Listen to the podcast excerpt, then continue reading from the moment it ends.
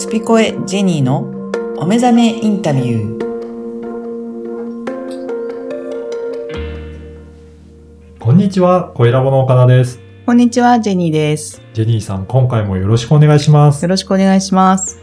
はい。今回はどういったテーマでお話しいただけるでしょうか？はいい。えー今回もあの前回からのですね、うん。最近私が始めているファッションコーチングで思うところといはい。うのを、えー10月もうん。あの岡田さんとお話ししていきたいなと思ってます。はい。はい。ぜひお願いします。このファッションの、まあ、コーチングもやられてるということですが、はい。どういったところ、あの、気をつけるといいんでしょうかね。そうですね。あの、前回もお話しした通りに、ファッションっていうのが、あの、自分を、えーこう表現するっていうのは一つのはい。あの、きっかけだとは思いますけれども、実はその、装いという定義で言うと、うん。えー自分の都合ではなくて、周りに対しての、こう、配慮とか、うん。あの、空気感の一部になっていくっていうことで言うと、よく言われている TPO をわきまえた、えー表現の仕方っていうことが重要になってくると思います。あの、どうしてもファッションっていうと、はい自分を表現するっていう感じで、う自分の、な、あの、好きなファッションを、すあの、着ていけばいいんじゃないのっていうふうに思われがちですけど、はいでもちゃんとその場に合わせたうん。服装、服装をすることが、ファッションをすることが大切なんですね。そうですね。あのーまあ、ドバイとかに行ってると、はい。その活動するシーンがうん。結構、うん、分かれてるというか、はい。えー、前は私、あの、勤めにやってる時は、会社に行って、その後にどっか行くと。うん。そのまま。まあ、大体まあ、食事だったり、はい。あの、まあ、イベントって言ってもね、そんなパーティーみたいなのはななかったですけどうも、ん。その格好で行けるみたいな。うん。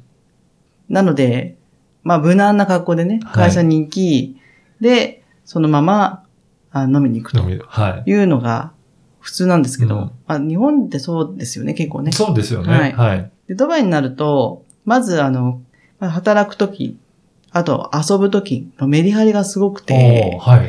あんやっぱりこう、夜、もうパーッとね、パーティーなんていうときには、もうみんなドレスアップして、うんあの、髪型も変えて、うんっていう風になるじゃないですか。うんなるんですよ。だからそういうところに、日本の精神そのまま行っちゃうと、はい。ひえっ、と、日頃の、日中こう、遊んだまま、うん。なんか一流ホテルのレストラン行っちゃって、うん。周り見たら、あはいれ？っていうはい。ことに、またこの年で気づくといううんことで、あきちんとしなきゃなっていうことが、しなきゃ窮屈だっていうことではなくて、うんやっぱりそっちにお、その方たち見てる方が、はい。あの、美しいですし、楽しいです。うん楽しそうだし、ああ、ああいう風になりたいなってうん。思ったこともあったのうで、ん。それができるっていう環境っていうのもすごく活用しないと損ですので、なので、その TPO っていうのを一つに、あの、特別な場所っていうのを自分で気持ちとしてのうん。服装からこう変えられるっていう、うん。そういうのも、あの、日本にはなかなかないので、はい。やっぱりそういうふうに、うんまあ、あの、その場に合わせて、やっぱり服装を変えることで、うんやっぱりいろいろ、まあ、変わってきたりとかもするものなんですかね。ね、やはり、あの、第一印象がね、はい。ほとんどということで言うと、そこ、その場に、あの、出会った人たちっていうことが、もしかしたら、一生のご縁になるかもしれないじゃないですか。そうですね。うん、その時にや、この学校だとっていう人は、多分、あのーあちらもご遠慮すると思いますし、なかなかなんかこう、声かけたいなっていうような雰囲気っていうのは、波長が合ってると思うので、同じような、あのーまあ、波長波動を出すっていうことは、うん、かけ離れた装いしてるわけじゃないと思うんですよ。そうですね。うんだからそういったチャンスがある場に行ったにもかかわらず、その場の、あの、ファッションによって、うん。なんか、あの、ずれていくと、そう。なんかもったいない感じしますね。そうですよね。チャンスがなくなっちゃうっていうか。なので、あの、場所に慣れることも大切ですし、やはりこう自分の中で後ろめたいなっていうところが出てきちゃゃうと楽しめないですし、こう余裕もなくなっちゃうから、そうですね。うん。だからやっぱりそうすると自分側もちょっと遠慮するじゃないけど、そういう状態になると、いいまたそれはそれで波動が、波長が合わなくなっぎこちなくななっちゃいますよね。はい。なので、特に女性なんかは、うんあの、私もそうですけど、あ、素敵な人がいるなと思う、うんなんとなく気になって、はい。声かけたいなとか、うん。あの、そのきっかけがね、うん。あ、このえドレス素敵ですねとか、はい。あなんかこう、身につけてるものうを、ん。こう、褒めてくださる、褒めたいとか、それできっかけをつかむ。そういうのも、女性はあるので、はい。特に女性の場合は、あのドレッシーなところにはドレッシーを、うんな装いでいくっていうのが、うん。あの、その時の、えー空気感うんを。作るし、あの、人にね、うんこう、話しかけてもらうとか、うん話しかけるところでもチャンスじゃないですか。そうですね。どうですかね？あの、ジンニーさんの周りでも構いませんけど、はい。まあ、その場にあった服装はそうかもしれないですが、じゃあ自分はどういった装いをすればいいんだろうって、うんうんうん悩まれる方もやっぱりいらっしゃるんじゃないかなと思うんですけど、ね。はあの、今ファッションコーチングうでん同行して、あの、ショッピングに行くんですけれどい。も、はい。なんていうのかな、日本の服って、はい。もちろんそのファッションのこう傾向ってあるんですけども、このデパートとかね、うん。こう働くキャリア、キャリアフロアとかね、うん。女性の働くシーンのが得意なはい。ブランドっていうのがあるんですけれども、そこに行くと、もうカチカチっとした、うんこう本当にもうあのオフィスワークの、あの、洋服が主にあるんですけどね。はい。そうすると、なんか全部同じなんですよ。ああ。ブランド違ってても。も、なんか傾向も一緒だし、ね、あ色も一緒で、ちょっとだけなんかどこが違うのかなはい。多分あると思うんですけど、まああとは好き好きですよね。そのブランドが好きとか。そういうの、昨日もちょっと言ったんですけど、うん。あつまんないんですよ。ああ、じゃあもう、どこのブランドを見ても、なんとなく同じような雰囲気になってしまうっていうことですか？はい。あと、まあ価格帯がちょっと違うのかもしれませんけども、はい。あ、だからもう、無難なのが日本人好きだから、あっていう人もいれば、うん突拍子もないのが好きな人も出てきます、出てきてますけどあ。も、はい。その中間が結構なくて、そうするるとセレクトショップみたいな、そのオーナーの方たちの傾向での、はい。こう、いろんなね、インポートものとかありますけど、デザイデザイナーさんの、うん。あのものとかですね。そういうのの、こう、ブティックも、の方が、いいのかなとかね、思い、思うんですけどね。まあ、うんそういうところも多分、わからないじゃないですか、すよね買うのが。ど何がいいのかでまず選んだら行ったらいいのかっていうところも、そこから迷いますね。ね。だから、どういうシーンに、はい。を設定してう、ん。いつそれを、えー使うかとか、あれば、そのシーンではい。なるんですけど、大体においてこう、なんかこう欲しいものを寄せ集めちゃうと、うん。これは遊びだよねとか、うん。これはビジネスっぽいよねとか、はい。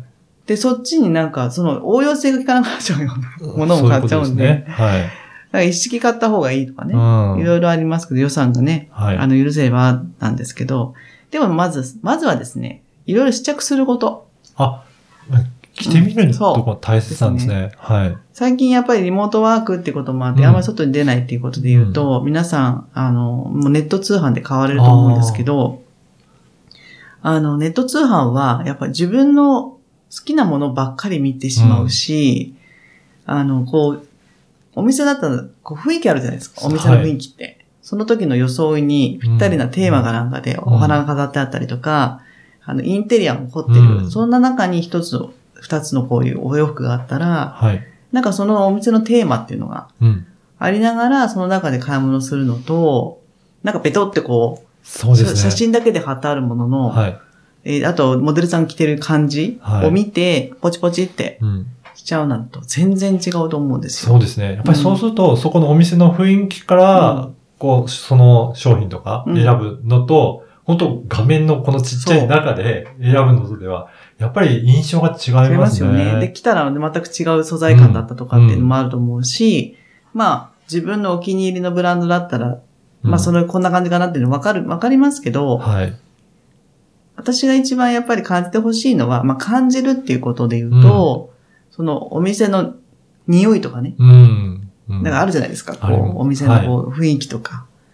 そういうのも全部あ感じながら買い物するのと、で、それを着るっていうあ。うん。のと、あの、宅配で届いて、はい。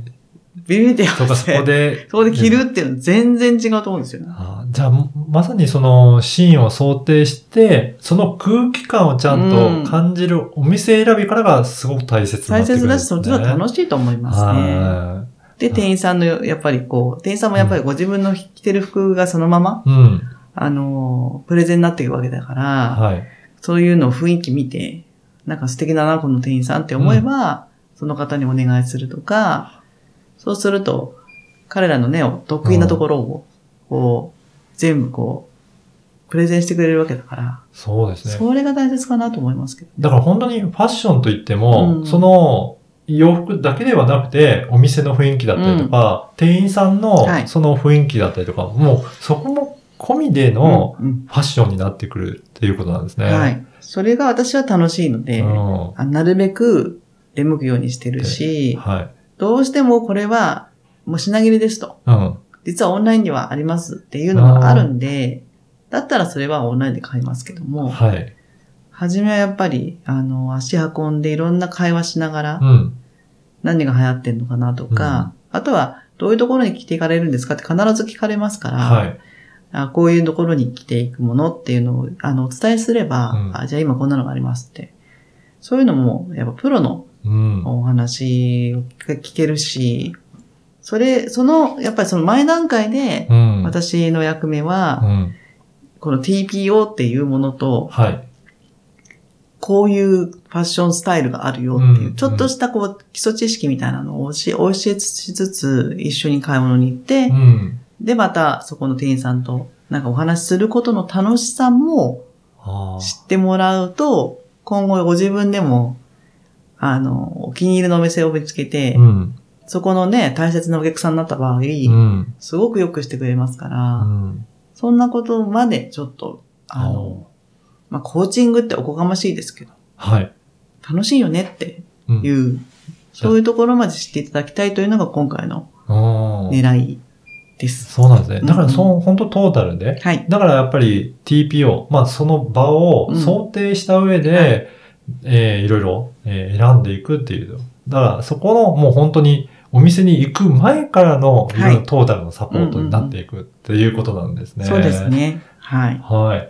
ぜひ、あの、今日のお話を聞いて、あの、ジェニーさんの、そのファッションコーチも興味ある方いらっしゃれば、ぜひお問い合わせいただければなと思います。ジェニーさん、今回もありがとうございましたあ。りがとうございました。